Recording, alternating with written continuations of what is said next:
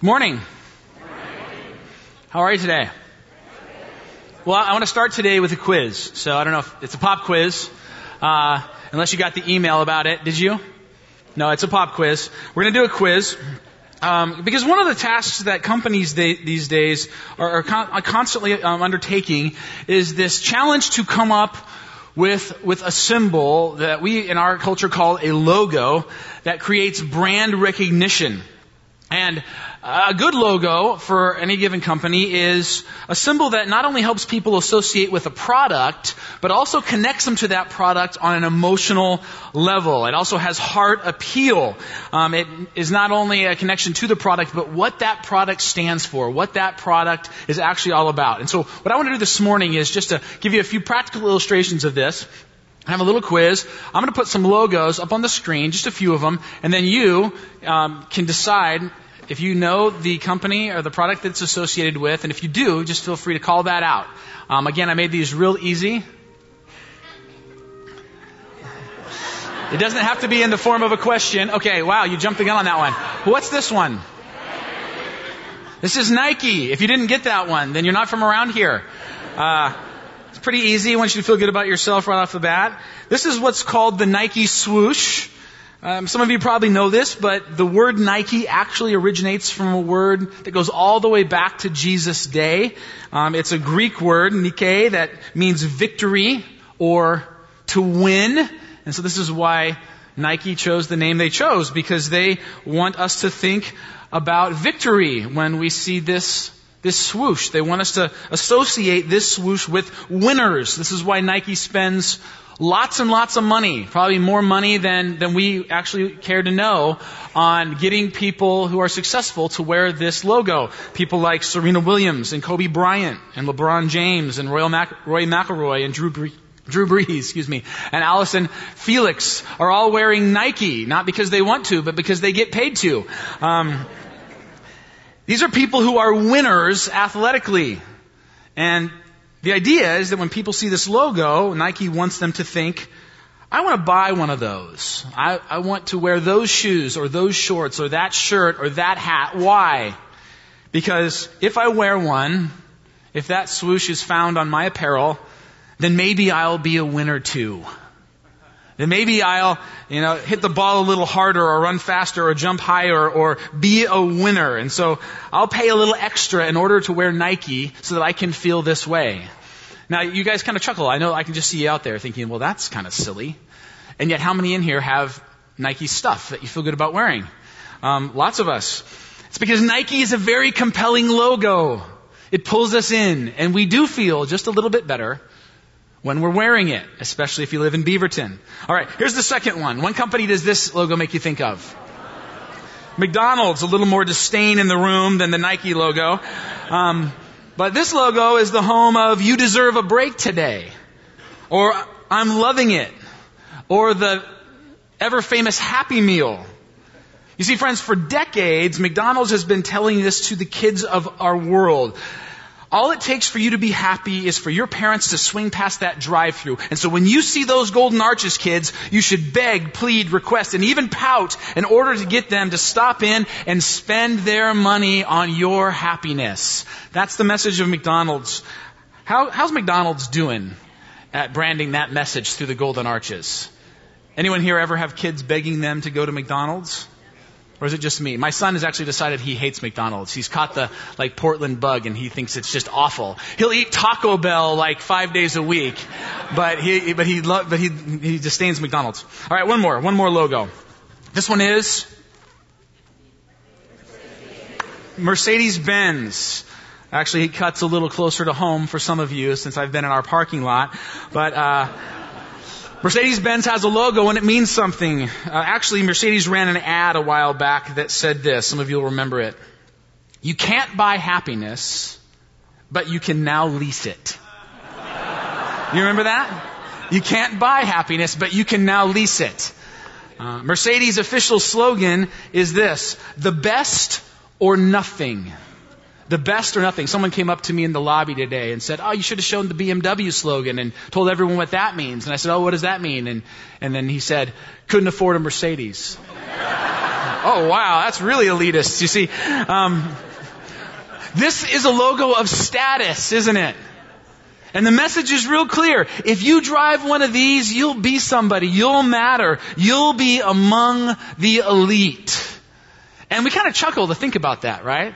Like, who would think better of themselves from just driving a car? But a few years back, I had a friend whose uh, mother's or whose wife's mother passed away and left them her Lexus. And this buddy of mine didn't have a whole lot of money, didn't have a whole lot of resources. They actually had one family car that they shared, and there was this old sort of beater van. And uh, then they inherit this Lexus. And my my friend came to me one day and he said, "I hate to admit this to anyone, but I have to tell you, when I drive that Lexus around town, I do feel more important. It's actually true. Like there's something about marketing and branding that sinks into our souls." See, friends, we live in a world of logos. Some of the smartest people in our world stay up late at night trying to design these things and brand these things. And the question is why? Why so much time and energy on this? It's this, for this reason. So when you see that logo, you'll think, I'd like to be associated with what it is that logo stands for. I'd like to be a part of whoever is associated with that deal. I'd like for what is reflected in that logo to be expressed in my life, whether it's excellence or ease or comfort or happiness or, or being a winner. And that brings us to a very important question. Because for 2,000 years now, the very simplest expression of the Christian faith is actually that symbol, that logo, right there. You ever think about it that way? If you are a follower of Jesus, this is the symbol of that on which you have built your entire life. And of course, the question that screams to be asked is why? Why of all things a cross?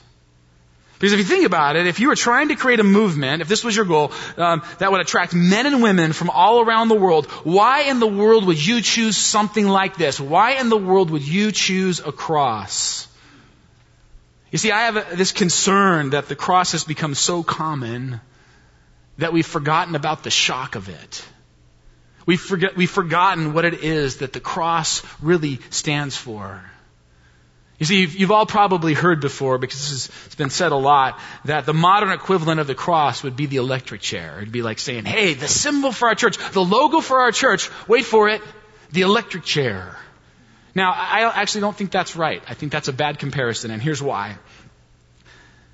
The electric chair is designed to be a quick, relatively private, pain minimal death. The cross, on the other hand, was used by the Roman Empire to be a long, public, humiliating, torturous death. You see, the electric chair and the cross don't even compare. Not even close. See, this is not the sign of a winner. This is not the Nike swoosh. This is not a logo of comfort or ease. It's not the golden arches. This is not a symbol of status. It's not Mercedes Benz. This is a symbol of death. The logo that we rally around as a community of people who follow Jesus is a symbol of the most horrendous, torturous, public, humiliating death, perhaps of all time. And so this morning I want to talk about what it means to be a people of the cross. What is it that Jesus invites his followers to rally around and be associated, associated with? What does it mean for us to say, I'd like for what is reflected in that logo to be expressed in my life? What does that mean and what does it look like? We're in a series right now called Emmaus, and what we're doing over these number of weeks as we're walking through this story in Luke 24, and we're using it as a model, as kind of a, a, launching pad, a roadmap for what spiritual transformation looks like and how we can experience it together. And today we're honing in on one little phrase, one statement in the story. It's a statement Jesus makes to these two very confused disciples who are walking on the road to Emmaus. They're walking along, they're, they're distraught, they're torn up. They're sad, they're confused, and they're lamenting the fact that their leader, their rabbi, the one they hoped would be the Messiah, has been crucified. He's been hung on a cross. And now, after listening to them talk for a while, Jesus is going to offer them a completely new set of lenses through which to see their reality. He's going to take all their worry and, and, anxiousness and their, their sadness and sorrow. He's going to take their perspective that, that death was not the plan, that death was not in the cards, that death is the end. And he's going to say, it's actually the very tool of God. Listen to what Jesus says to them on the road. He listens to them lament, and then he says, Did not the Messiah have to suffer these things and then enter his glory? Did not the Messiah have to suffer these things and then enter his glory? In other words, was this a tragic weekend or a triumphant weekend? Jesus says, you think it's tragic, but it's actually triumphant. You think death is something to be avoided, but it's actually something God uses to bring about life, to bring about hope, to create transformation in the world. Listen to how Ruth Haley Barton describes this in her book, Life Together in Christ. She writes, What Jesus did here in so few words was to draw attention to the heart of the Christian story.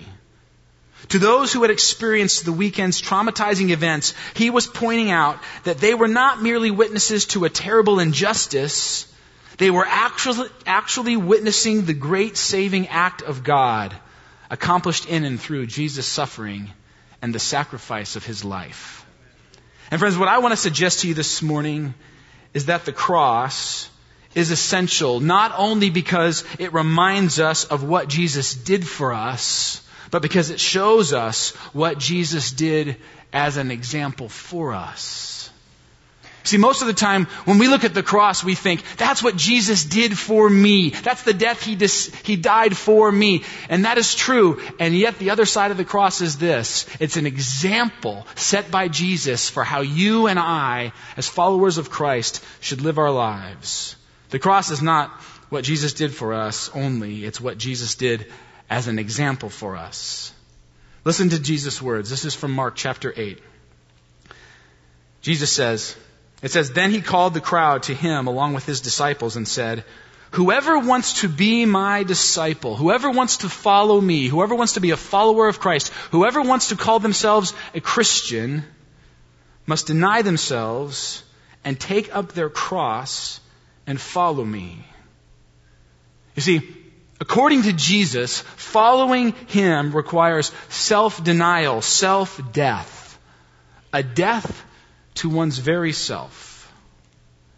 Did you know that Jesus makes this statement in all three of the synoptic gospels? This is not just a one time moment for him. He says it over and over and over again in a variety of different ways. And he makes this statement about carrying our crosses in Matthew, Mark, and in Luke. The cross is something, Jesus says, I've done for you, but it's also an example for you and how to live your life. One author I read this week said it this way Listen to this. This is, this is, this is genius stuff. There are two crosses in the Gospels. There are actually two. We always think about the one, but there are actually two. There's the cross upon which Jesus died. Then there is the cross Jesus commanded us to pick up. The two crosses do not exist in tension with each other. Picking up our cross has nothing to do with trying to earn forgiveness from God. Rather, it refers to the way of life by which we appropriate resurrection newness into our lives. You see, we pick up our cross and carry our cross in order to be transformed. At the heart of the Christian faith is the story of Jesus, His death and resurrection, and the same pattern, death and rebirth, is also the foundational pattern for how you and I can experience real, forever, authentic life transformation. Listen to how Jesus says it in the Gospel of John. He says, Very truly I tell you, which is code words for Jesus to say, listen up, this is central, this is essential, this is not extra credit. This is a crucial part of what it means. He says, Very truly I tell you, unless a kernel of wheat falls to the ground and dies, it remains only a single seed. But if it dies, it produces many seeds. Anyone who loves their life will lose it, while anyone who hates their life in this world will keep it for eternal life. A wonderful Scottish preacher named Ian Pitt Watson was preaching on this passage, and he said, There have actually been two and only two great revolutions in the entire history of the world. Two moments, two revolutions that changed the course of human history forever. The first revolution, he says, is when somebody noticed this very strange thing, this amazing reality, that when we bury something in the ground, something happens. You see, normally we bury something to get rid of it. Up until this moment, people buried things to dispose of them. But if you do that same thing with a seed, something happens. And that seed becomes something it was not. It becomes a plant or a tree and it produces a harvest. It produces fruit. This was revolutionary. Imagine being that first person to bury a seed. To take something that's, that's edible, that, that could nourish your body, that could produce nourishment for you in a moment, to bury it and then have it come up out of the ground and reproduce tenfold. Ian says, this was revolutionary because it meant human beings no longer had to be nomads, wandering from place to place in search of food. It meant there could be villages and towns and crafts and art and architecture and tools and civilization. It means there can now be a place called home. This is called the agricultural revolution. And it changed the entire history of civilization. Unless a grain of wheat falls to the ground and dies, it remains a solitary grain of wheat. But if it dies, it will be a rich harvest. And that leads to the second revolution. It's not just an agricultural revolution. Jesus says this is also the way life works. This is the way you work. This is the way your soul works. The same that's true for seeds is true for your soul. It's actually death that God can use to lead to life. And so this morning I want to talk about dying to self. Dying to self. And I want to talk about three things. I want to talk about what it's not, what it is, and how we do it. What it's not, how it, what it is, and how we do it. First of all, dying to self and what it's not. I have to include this point because this is so often misunderstood in the church and it's been so badly abused and taught over the centuries that I feel like I need to say a couple things about what dying to self isn't. Self denial is not the seeking of suffering. Self denial does not mean that being miserable is a good thing to God. It does not mean that you are supposed to ignore your feelings or that you should try to avoid pleasure. It does not mean that if you like or enjoy something, it is wrong or that you should feel guilty or that if something is miserable and hard, God must think it's good. That's not denial of self. You see, on the one hand, we get fooled into avoiding suffering. We get tricked into thinking that if we're suffering, if something is hard or painful or difficult, then, then we must have done something wrong and God must not be in it. That's, that's the wrong approach to suffering because it puts suffering at the very center of our focus.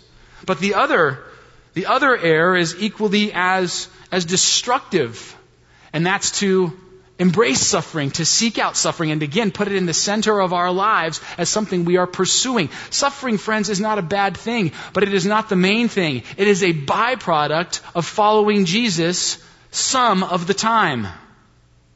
And I'd argue that the scriptures say that if you follow Jesus long enough, you will find suffering, or suffering will find you. Suffering will be a part of your story. If you live in this world, suffering will be a part of your story. But certainly, if you walk the path of following Christ. But it's not to be feared. It's not to be avoided. It's not a badge of shame or a sign that God's abandoned you. In fact, in Romans, Paul says, we glory in our sufferings because we know that suffering produces perseverance, perseverance, character, and character, hope. In other words, the scriptures say God will use suffering in your life to do amazing and wonderful things. He can if you'll let Him. But we don't seek suffering either. We don't go after suffering and go, look at me, I'm suffering, I must be following God. You see, sometimes you're just suffering because you're following you. Sometimes you're just suffering because you've sought out suffering on your own and it has absolutely nothing to do with Jesus. So do not confuse the two. The order here is important. If you follow Jesus, you eventually will find suffering. But if you suffer, that does not necessarily mean that you are following Jesus. Listen to what Paul says. This is from Philippians 4. He says, I have learned to be content whatever the circumstances. Whether there's suffering or there's joy or there's blessing or there's, you know, difficulty. I've learned to be content whatever the circumstances. I know what it is to be in need and I know what it is to have plenty, all following God. I have learned the secret of being content in any and every situation, whether well fed or hungry, whether living in plenty or in want. I can do all this through Him who gives me strength. You see, what Paul understands and what he's telling us here is this. We don't avoid suffering or seek suffering. We pursue the one through whom and in whom we can make it through any and everything. All circumstances. We focus on and pursue Jesus and then embrace with Him whatever comes our way. He doesn't say things are good, I must be doing God's will, or things are bad, I must, I must be doing God's will. He says, I'm doing God's will, and then we'll see what comes. A long time ago, I was listening uh, to a conference in Minneapolis. This is when I was a young pastor. I went to this this uh, this conference, and I was listening in uh, John Piper, uh, some of you may have heard of John. He's sort of a famous preacher back in the Midwest, and he was talking about suffering and the power of. John loves to talk about that. He uses this voice like suffering, and you're kind of like, oh man, it sounds real bad. And he's talking about the power of suffering to shape us and mold us. And at the very end of this really passionate talk about the power of suffering in the Christian life, um, he takes questions. And I mean, I was I wasn't going to raise my hand. It was a scary moment to like question John Piper, but this very brave pastor in the third row raises his hand, and I'll never forget this guy because he was like one of those eager students, you know, like pick me, pick me. And he says, Pastor John, and, I, and he's kind of trying to be a little bit smart, you know, because we're following Christ in America, where it's pretty easy and we don't experience much, much suffering, do you think we should engage things like maybe fasting or other spiritual disciplines that will intentionally bring suffering into our lives so that we can, you know, experience spiritual growth? Should we seek out and engage suffering on our own? And I'll never forget Piper kind of snarls at him and kind of, you know, just looks and you can tell he's thinking and I'm thinking, uh oh, this guy's in big trouble. now, he was actually very gracious, but he said this, and I'll never forget his answer. He said, self sought after suffering will only produce pride and arrogance in your soul. We never seek suffering. We seek Jesus, and then we accept whatever it is He brings. If we seek Jesus, suffering, even in America, will eventually come. So when we talk about self-denial, friends, do not hear me saying that we are going to be a church that goes out and tries to suffer more. No, we're going to seek Jesus more. So what is it? If that's what it isn't, self-denial is not the seeking of suffering, so what is it? Self-denial, friends, is the seeking of God's will in our lives above our own or anybody else's. I'll say that again. Self-denial is the seeking of God's will in our lives above our own or anybody else's. You see, self-denial, say it again. That'll preach. It is preaching right now. Thanks for the encouragement. I'm not used to that here sometimes, so that kind, of, that kind of throws me off. But, you know, you guys could take a lesson from this gentleman and encourage me every now and then. I might go longer if you do that, but, you know. Yeah, self-denial constantly, consistently says to God, in every single situation this, in every single moment, in every single situation of our lives, self-denial looks this way. God, your kingdom come, your will be done on earth as it is in heaven. And you know what self-denial does? Self-denial takes those two words on earth and makes them personal makes them practical, gets specific with them.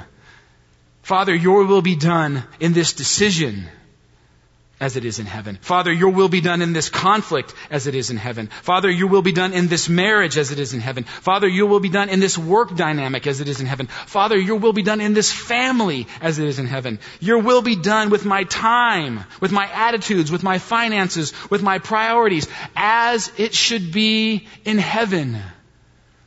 You see, self-denial says, God, not what I want, not what I will, but what you will. I lay aside myself for yourself. My desires, God, for your desires. You see, so many of us are tempted to pray and we ask God, God, would you align your will with my will? Do you ever pray this way? I do all the time. So, and I catch myself, Lord, here's what I really want. Can you make that happen? Can your will come into alignment with my will instead of, no, no, no, Lord, help my will come into alignment with your will? See, that's a mistake we all make. But here's another mistake we make. Because self denial often happens in relationships. Sometimes what we do, and we call this self denial, we call this dying to self, we take our will and we lay it down, but we don't align it with God's will, we align it with another. You see? That's not self-denial, but it feels like self-denial. It feels closer. It feels so selfless for me to say, not what I want, but what you want. You want this other person. You want spouse. You want friend. You want family member. You want coworker. Not what I want, but what you want. And that is not self-denial either. Self-denial says, I want to kill my desires and replace them with God's desires, not your desires. I want my desires to be crucified with Christ so that I no longer live, but Christ lives in me. You know, this becomes tricky in marriage sometimes, doesn't it? Because sometimes if I'm honest, when I live this verse out, I would say, I want my desires to be crucified with Christ so that I no longer live, but then Amy lives in me. And that's not God's will because Amy's a great lady, but Christ's goal isn't that Amy lives in me. He wants us to become one, but He wants us to become one as we both become more like Jesus, Him, yeah. Not each other. It's not me taking on her desires and her taking on mine. It's us both taking on the desires of Christ. This is why um, Paul says things like this when he talks about the Christian life. Listen to the language. It's death language. This is a part of transformation. This is a part of growing in Jesus. Put to death, therefore, whatever belongs to your earthly nature, your desires, the desires that are in you or your friends. Sexual immorality, impurity, lust, evil desires, greed. That's a short list. It's not comprehensive. He could go on for pages and pages and pages. He could fill an entire book with the desires that we are tempted to lean into instead of the desires of Christ. And so the message is, is, is kill me and bring to life Jesus, not kill me and replace me with someone else. We don't lay down our desires ourselves, our wants, in order to adopt the will of another. This is why Paul writes to the Galatians, Am I now trying to win the approval of human beings or of God? Am I trying to please people? If I were still trying to please people, I would not be a servant of Christ. You see, for some of you, listen to this. Listen to this for some of you who, who struggle with codependency, because I can relate. For some of you, denying yourself and dying to yourself will mean having a confrontation because you'd rather not. See, I'm, I'm having this conflict with you. Why? Because I need to die to myself. And if I just followed my own desires, I wouldn't do it. Right? But it's the most loving, selfless thing for me to do, and so I have to engage. For some in this room, it'll mean being honest with a friend or a coworker. It'll mean saying, I think Jesus wants us to do this one my way, or not your way. Right? That sometimes is dying to self for some people in this room. It's laying aside your desires and it's laying aside the desires of the other as well. So don't be mechanical or legalistic on this thing. Jesus is not saying here, you know, take up your cross and be a doormat for everyone in the world. Just yield your will to the, the, the will of the world all the time. That's not his message. So how do we do it? How do we actually die to self? How do we adopt the desires of Christ into our lives? Three words. Daily spiritual practices. Remember that, that verse, that intense verse I read earlier? I said it was in all three Gospels. Listen to it from the Gospel of Luke. Jesus said to them all, Whoever wants to be my disciple must deny themselves and take up their cross daily and follow me. You see, Luke adds this word in here because he wants us to remember that Dying to self is not one big moment. It's not one big decision. It's thousands and thousands of little moments every single day where you surrender your will to the will of God. And then you'll start again tomorrow. And the day after that, I was talking to a friend this week who said, you know, one thing I'm finding is the closer I get to Jesus, the more I realize how much work I have to do. Isn't it supposed to be opposite of that? The closer I get to Jesus, the better I feel about myself. The closer I get to Jesus, the more messed up I'm realizing that I am. The more death that I see has to happen in my soul. This is the journey. This is the road. Sometimes we get caught in the trap, friends, of trying to die through the strategy of I won't. Some of you have been on this cycle for years. You're a Christian, you want to follow Jesus, you know what He's calling you to do, you know the attitudes that He wants you to have, and yet your strategy is just, I won't. I won't do this.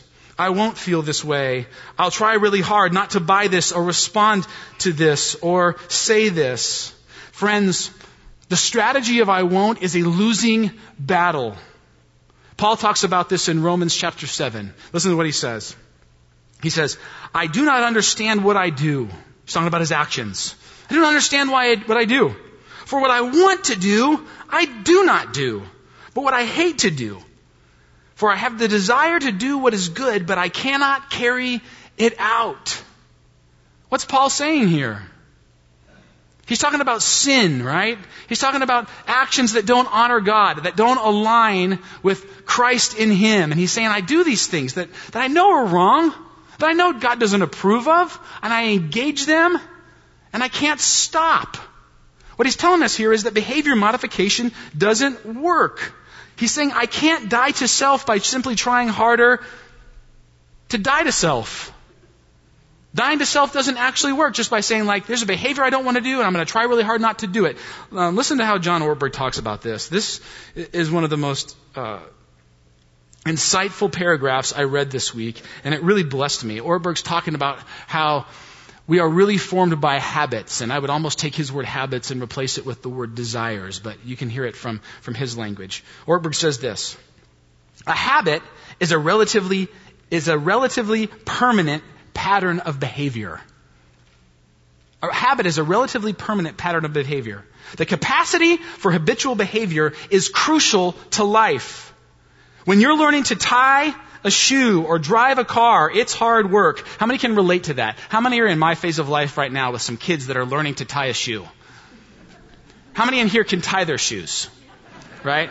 Some of you used to be able to tie your shoes and now you can't anymore. But, but that's okay. It's just, it's a cycle of life, right? But here's the thing with tying shoes. It's the easiest thing ever. I can do it like that without even thinking about it. And then I start to teach my kids to tie their shoes. And you know, all I, all I, can think is, how did I ever learn to do this? This is the most difficult, complicated process, you know, anyone ever thought of in all of humanity. And that's what he's talking about here. He's saying, when you're learning to tie a shoe or drive a car, it's really hard. It's really difficult. After you learn, though, he says, it becomes habitual. You don't even have to think about it anymore. It has become second nature. Without habits, we couldn't make it through the day. You are mostly a collection of habits. You ever think about that? You are mostly a collection of habits. God made us that way. It's a good thing, except for this. Sin has gotten into our habits, and it affects the recurring way I think and perceive and feel and desire and choose and speak and act. And then he says this, and here's the point. I can override a habit by willpower for a moment or two, but over the long haul, my habits will always defeat my willpower. If you're taking notes, write that down. Over the long haul, my habits will always defeat my willpower. My only hope is not a stronger will, it's a new set of habits. And again, I would insert the word desires there. My only hope is not a stronger will, it's a new set of desires. And friends, this is where spiritual practices come in. This is why hunger for more is so essential for you. Because you cannot live the Christian life, experience the transformation God longs for you to experience by simply trying harder to change your external behavior. You have to tap into the power that will change your habits, that will change your heart desires. Paul talks about this thing as well. He talks about this very reality. And he's talking to the church at Corinth and he's talking about training for athletic events. And he says these athletes, they pour time and energy and blood and sweat and tears into training. Why? So that when they get on the field, when they get in the event, it's just what? It's instinct, it's habit. They just perform. They don't have to think. They don't have to try. They simply respond out of what has changed in their habits. And he says this He says, I strike a blow to my body and make it my slave, so that after I have preached to others, I myself will not be disqualified for the prize. What's he saying? He's saying, I'm training for something that's far more important than, than an athletic competition.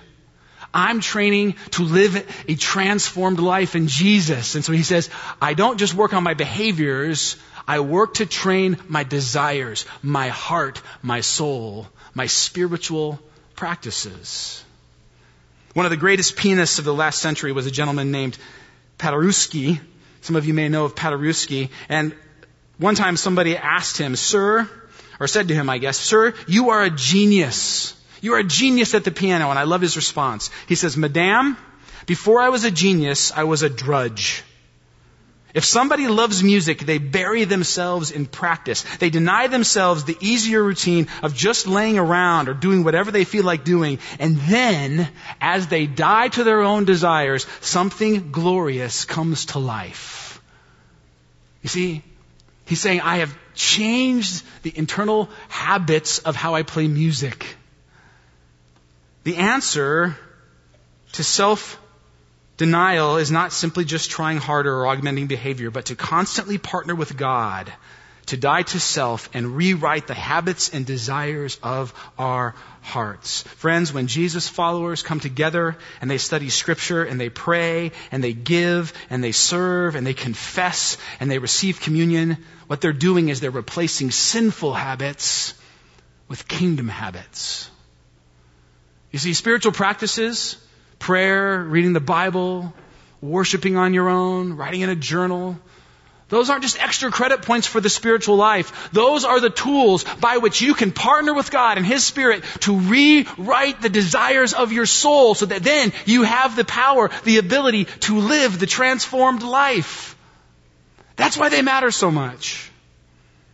You know, I saw this lived out in an interesting way when I was um, worshiping in a rural church in Nigeria. A number of years ago, I had a chance to go to Nigeria on a mission trip, and we traveled around and uh, visited some places, and I was invited to preach in this very rural church. And I'll just say that it was it was an interesting experience. It was a room with not many amenities, no air conditioning, and it was hot, not Portland hot, like real hot. It was hot, hot. And you weren't dressed in shorts and a t-shirt. People came to church in real nice church clothes there in Nigeria. And so I'm dressed to the nines in a suit, sweating bullets, and the service, services would go for two, two and a half hours. And the high point of the service that day was certainly not the sermon, because I gave it. Um, it was shorter than what they were used to. Um, it wasn't even the worship, even though that was phenomenal. The high point of the service that morning for me believe it or not, was the offering. You know why? Because during the offering, no one stayed in their seat. Even though this church was in an under-resourced community, everyone got up and came down the aisle to give. I remember this one woman who just looked as though she didn't have that much money, but she was waving the money that she had in the air, and as she danced forward, it was as if she was saying, I can give something too. You know, it struck me that as I was watching these people put to death dependence on money, that's what they were doing. They were saying, dependence on money, die. Be dead. Come alive, soul, to trusting God, to being generous. The offering in that church was like a little exercise in financial death and resurrection. You see, that's what spiritual practices do. They do something to change us from the inside out. So the question this morning, friends, is this Where do you need to die? What needs to die in you this morning? You know what I really wanted to do today? I really wanted to put a casket on the, on the, on the stage and just have it open and some of you would have come in and thought we were celebrating Halloween and been very upset and then it would have been about Jesus and I'd have said, see, don't judge. And so I looked into getting a casket and to save some money, I was going to get a used one, but I discovered you can't actually get a used casket. Um, so let's just pretend. Let's pretend it's up here. It's open. Stay with me, friends. what needs to go in the box today for you? What in your life? What relationship? What attitude? What sinful pattern? What needs to just die? What desire in you, what habit in you needs to be surgically replaced with a habit of Jesus, with the desire of God Himself? And that's just the first part of the question because the more important part of the question is this. What would it look like for you when it comes to that thing, that place, that attitude, to routinely and regularly every day invite Jesus into that spot? What would it look like for you to say, I'm not going to just try to fix this on my own, but God, I'm going to invite you in every day to change my heart, to change my habits, to change my desires so that my life can be transformed. I'm not going to just fix this. I'm actually going to ask God to come partner with me to fix this. What would it look like to engage with God on that level and invite Him into that place, that spot, that relationship? As you come to the table this morning to receive the Lord's Supper, it's a reminder of the power that is available to you. It's the power of death and resurrection over the ultimate enemy separation from God. You see, if Jesus can conquer that enemy, then whatever enemy you're dealing with, he can handle that one easy. So bring it to the table today. And don't just lay it there. Actually invite God into it. Invite God into that spot, into that struggle, and say, Lord, would you partner with me to change my habits, to change my heart, to change my desires, that I might experience the transformed life. Spend some time with the Lord, and when you're ready, come forward to the table, and you can go ahead and take the elements on your own whenever you're led. Father, thank you so much for this morning, for this story, for the reminder every week through your cross that we are invited to come and die, to lay down ourselves and embrace you, Jesus. I desperately need you. I need you to come in and meet me in some places. And I know there's people in this room who feel the same. So we invite you right now, Holy Spirit, speak to us, challenge us, lure us in. And uh, we look forward to seeing, God, what you'll do as we partner together. And we pray it in Christ's name. Amen.